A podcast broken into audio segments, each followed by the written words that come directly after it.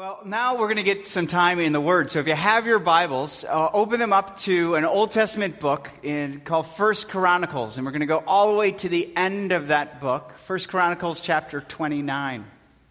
And I've chosen this passage because uh, this weekend, as we celebrate those who helped design and build this expansion, as we celebrate those who helped fund this expansion, as we celebrate those who invite others to find and follow Jesus in this place, I think it's an opportunity not just to celebrate, but to recalibrate, to be focused and crystal clear about why we're here in the first place. Because moving into a building doesn't end a process, right? This is just a facility. Facilities come and go. I've never kind of attached my hands to facilities. And the church has been one of those famous places that people attach their hands to the seat you're in, or the pew you used to sit in, or, or the place that you, you, your great grandmother built, or anything like that. And this is just a facility. What's much more important and what's much more priceless is you. You're the church. And so we want to celebrate and recalibrate to the ultimate mission here that we're all called to. And your life, if you know Jesus, then your life is here to help other people find and follow Jesus. In 1 Chronicles 29, we're at the end of David's life. David had a heart to build God a building, a temple where the world could find and follow God. It wasn't just about Israel. God just was, it was his country. It was his chosen people, but it wasn't just about them. It would also be a place for the nations because God loved the world and he wanted all people to find and follow him. So David spends these, um, uh, we have the narrative here of seven chapters of David you know, assembling people, assembling resources to build this temple. And it was one of the most celebrated moments in the Old Testament. We're going to read about this moment where they gave generously to the Lord to build this place. It was marked not only by generosity, but also by praise and by commitment and I chose this passage to encourage us to do the same. Now, again, I just want to reiterate this is not a temple, okay? With Jesus, the temple of God is in your heart. And the Holy Spirit resides in your heart if you have known and trusted in the person and the work of Jesus. But this is a place. But I think, think the place is important still. Because throughout the Old Testament and the New Testament, the people of God would gather the book of Hebrews says, don't forsake, don't forget about, don't neglect the assembling of yourselves together.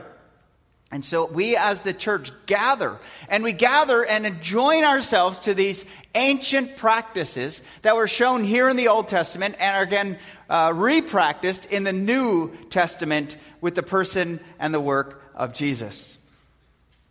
And so let's take a look at this passage now as it explains to us what happens when people gather and look at this. David says this, verse 10 of 1 Chronicles 29. He says, there, it says, Therefore, David blessed the Lord in the presence of all the assembly. And David said, Blessed are you, O Lord, the God of Israel, our Father, forever and ever. Yours, O Lord, is the greatness and the power and the glory and the victory and the majesty, for all that is in hev- the heavens and in the earth is yours.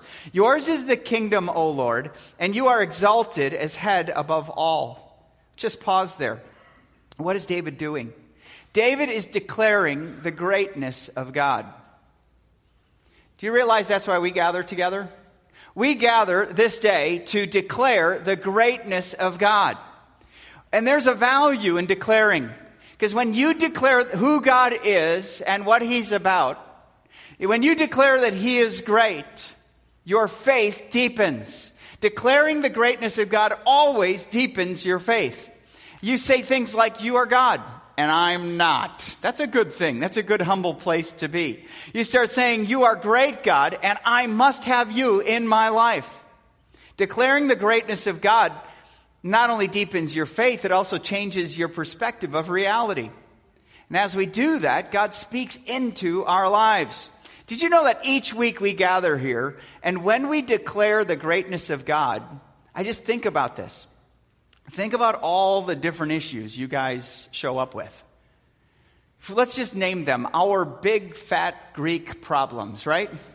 We show up We show up with a lot of hurt. We have a lot of issues. Some of us are dealing with health issues. Others of us are struggling with mental health issues, our job, our career, and the stress that goes along with that. Some of us are struggling with the relationships in our lives, our parenting issues, our marriage issues.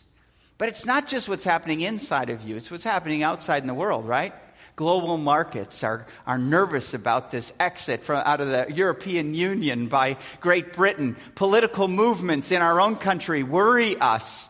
Disturbing news reports, they just fill our, our, our minds and we spiral with those things. But here we come to rest in the greatness of God. All that's threatening your life, all that's challenging your life, all that's competing with you, giving you voices that say to you, you aren't enough. You need more. Just work harder. You're not measuring up. Someday you will. You're falling behind. This is a place to rest in the greatness of God. Did you realize that as we gather in the name of Jesus, we realize when we have Jesus, we have enough. When we have Jesus, we have enough. We don't need anything more. Everything that's burdening you, everything that's heavy on your heart, lay it down and lift up the greatness of God. We need the greatness of God in your lives. Can I tell you one other thing? David, David was, uh, well, really wanted to build this temple. But God told him, David, you have been a man of war. I want to build this house with a man of peace. So God chose David's son, Solomon, Solomon. It's not just a place in Kansas, right? Solomon literally means shalom, peace. He was the son of peace. He never fought in a war, he never shed blood with his hands. And God said, Over the time that you're building this temple, I don't want you to fight the other nations. I want you to declare peace. Don't expand your boundaries. Be content with what you have build this house. And in this period of peace, the temple would be built by a man of peace. Did you realize? Do you realize that with Jesus, who is our Prince of Peace, every time we gather in this place, we're led into his peace. We're led into his rest, rest for our souls. And so we declare the greatness of God because Jesus lived Jesus died. Jesus rose again, and he did this in power. He did this victorious. He triumphed over death and the cross, and he declares peace in our hearts. It's because of his greatness that each week we can declare peace because of the person and the work of Christ. This is a place, out of all the things in your world, out of all the threats, out of all your fears, lay them down, lift up the greatness of God. I need that in my life. I need a practice in my life where I can come with more than just me sitting in a car singing a worship song, where I can gather with people who are burdened just like me, and we can all say it together God is great. We need that. And as we do that in here, then it's a platform for us to live in the greatness, with the greatness of God outside of this place. It doesn't stop here, but it's a springboard. It's a springboard to declare the greatness of God in all of life. Let's keep reading there. Look at uh, verses 12 and 13 as we continue what David also did. As he prays here, he says this Both riches and honor come from you, and you rule over all. In your hand are power and might, and in your hand it is to make great and to give strength to all. And now we thank you, our God, and praise your glorious name. What was David doing? Not only was he declaring the greatness of God, he was thanking God for his goodness. That's another thing we do in this place is we thank God for his goodness. We just sang that song, You're a Good, Good Father. That's who you are. And it's because of the goodness of God that we even have our new identity as beloved children of God through the person and the work of Jesus. But look at what it says here it says, Both riches and honor, those are good things, come from you. We thank you, our God, and praise your glorious name. I grew up in a fairly materialistic environment. I was uh, very materialistic as a kid, and I loved things. I liked gadgets, and I got attracted to those kind of things. And nothing has changed my walk with Jesus more than realizing, Joe, You don't own anything. You're not the owner. All the stuff that you have, those are from God on loan to you. Boy, this totally transformed my life. Before, it's what I have. It's what I did with what I had. I, I viewed God as a threat to my life with what I could have materially. But I was freed up when I started realizing the goodness of God in my life. It changed who I viewed my source because I'm not the provider. God has given me everything I have. I love what the book of Psalms says. It says, You open up your hands and you satisfy the desire of every, I'm part of that, every, every living thing. Secondly, it also changed my identity. I realized in the United States where we so value personal property, I don't own anything. I'm not the owner. I'm a steward. I'm a steward of what God has already given me. And I realize that God is a good God, and He's for us. Everything comes from His hand riches and honor, not just the resources for my life, but also the results that happen in my life and the respect that I long for in my life. Everything comes from God. And I realize that this God has given us three good things to steward. He's given us the gospel. That's the greatest gift I've ever been given. And so, if you've trusted in the work of the gospel, in your life. It's the greatest thing you could ever have. And it's a gift that God says, don't let it end in you, give it to someone else. We built this place because we want to steward the gospel in our lives, to move it from one person to the next, not just have a dead end in us.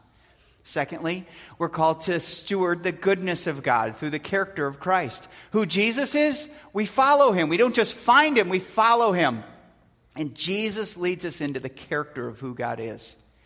We're people who not only are loved and receive that love, but we choose to love people around us. We're people who, when someone does something wrong to us, we learn to forgive, like Jesus has forgiven us. When people don't deserve our attention, they don't deserve kindness, we give them grace because that's how God treats us. Treats us far better than we deserve. And we steward those things. The final thing God has given us to steward are our, our gifts uh, our finances, your ability, your creativity, your energy, your spiritual gifts. God has given us those, those gifts so that we would advance His gospel through that, that we would love others with those things. Now, some of us, we have more finances than others. God never says how much. He's not impressed by how much you have or how little you have. But He's concerned with what you're doing with what He's already given you. And we're accountable to Him for that. So we're people who live a life of thankfulness. And I found this thankfulness, thankfulness just fuels worship. When I come in and I thank God in this place for who He is and what He's done, that just fuels worship. When I come in and I go, God, my life stinks. You need to do this, this, and this, and I'm not going to be happy. I'm not going to praise you until those things happen.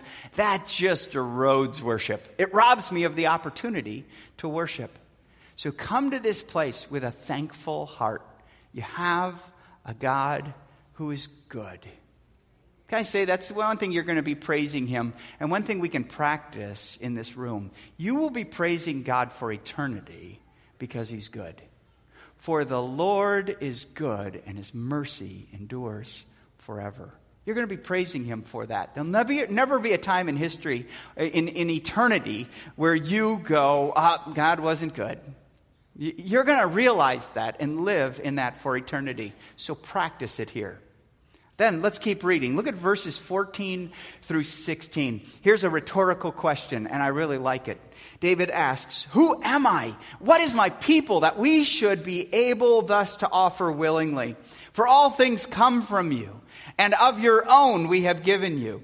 For we are strangers before you and sojourners, as our, all our fathers were. Our days on the earth are like a shadow, and there's no abiding. O Lord our God, all this abundance that we have provided for building you a house for your holy name comes from your hand, and all is your own. What's he doing there? David's responding to the grace of God. I mentioned earlier that grace is God's undeserved love given to you, freely given as a gift to you. You don't earn it, you don't deserve it. Most of the religious structures of the world say earn it, you got to be good enough to get in, or keep doing it because you don't have enough right now. So when you come to Jesus, we have to, we have to step away from that man made structure of religion, and we need to realize the relationship that He's done for us. You see, it's not about you trying to get in, it's you trusting in something that's already been done for you. Jesus lived perfectly for you, He was without sin. You and I, no matter how good we can be, no matter how we compare ourselves to people sitting next to us and kind of measure up depending on the topic we want to choose, we aren't good enough. We can't measure up. Jesus lived perfectly. Jesus died for you. And that grace, Him giving His life to satisfy the payment of your sin, was fully provided. When He died, God said, Enough, enough. You don't have to die for this. You don't even have to live to measure up to this. Jesus fully satisfied the requirement. But Jesus also rose from the dead. And it's the risen Savior that we worship today calls us into a relationship. So we respond to his grace. It's not you doing something, it's you receiving. You respond and receive his grace. Church, we're here to offer up grace each week and to have you live in response to that grace. True, let's just trace grace throughout the whole Bible.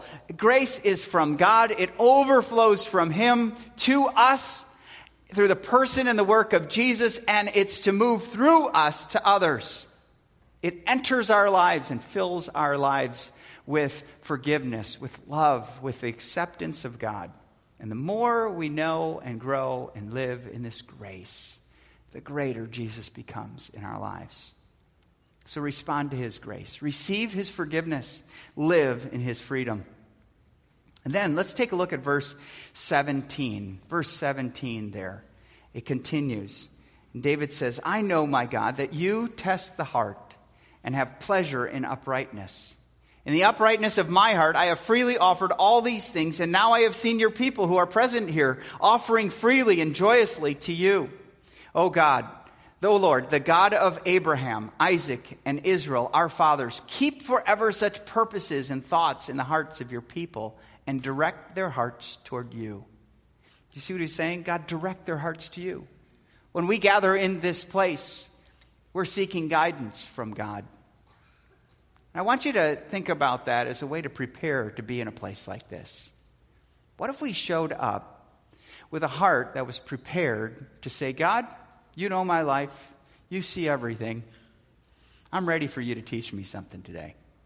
I'm ready for you not just to teach me something so that I go, oh, that's nice to know, but this is who I want to be. This is how I want to follow you. What? I just look at this room and all the people that have showed up here today. I just think God could totally change our whole city with one of our services if we all sought the guidance from God in our lives. If we didn't listen to our time in the Word of just something to be entertained, but someone we could actually enter that story that God is calling us into, and we could walk as followers of Jesus. I think about how transformational that is, and yet each week we're busy, we're hurried, we're just thankful for some quiet in our world that we have.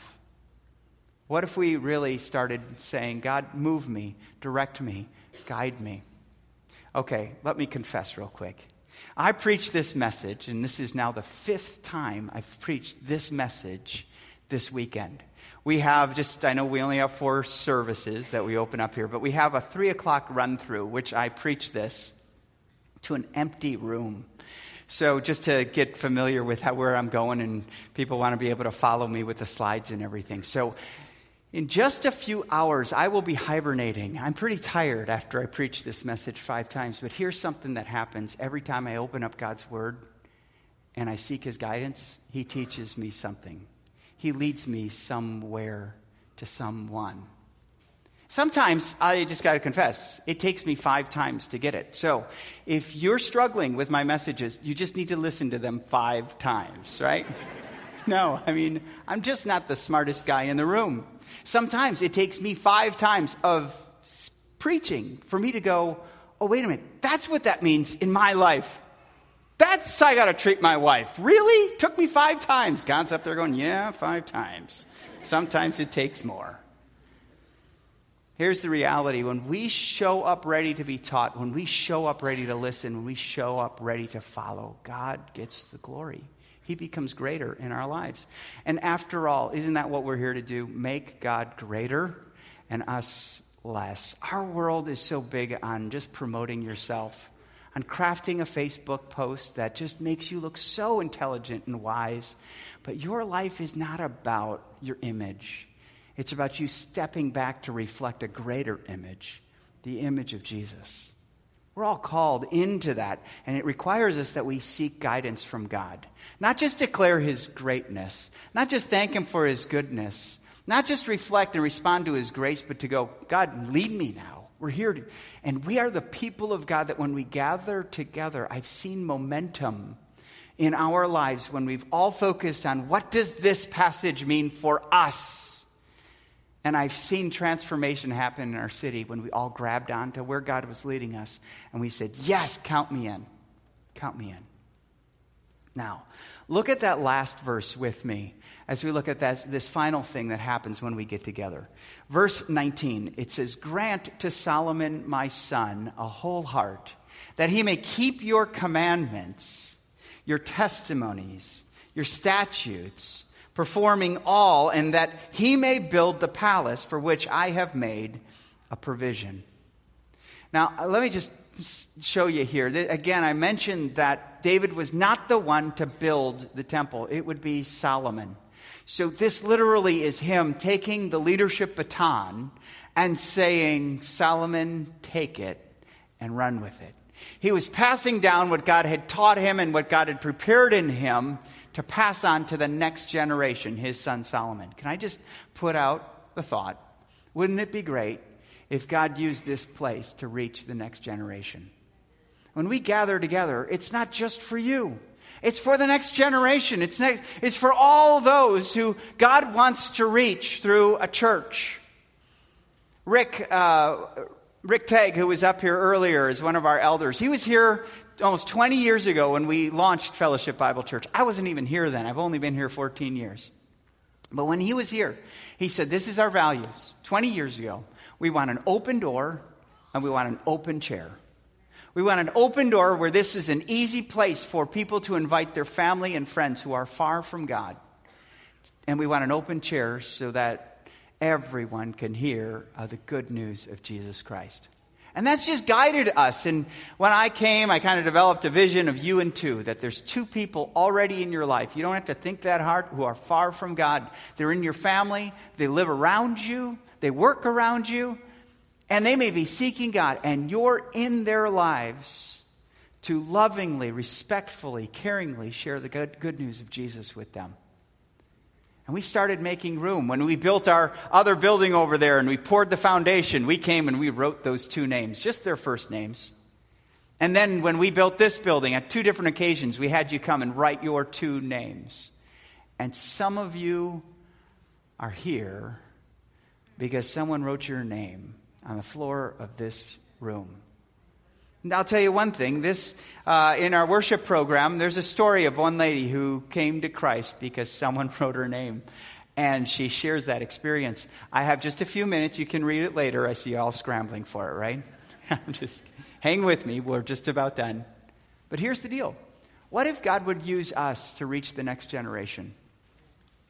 You see, we're one generation.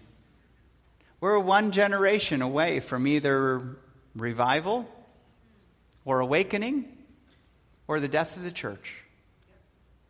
We don't hoard up loads of money here at Fellowship Bible Church. We pay our bills and we set it free.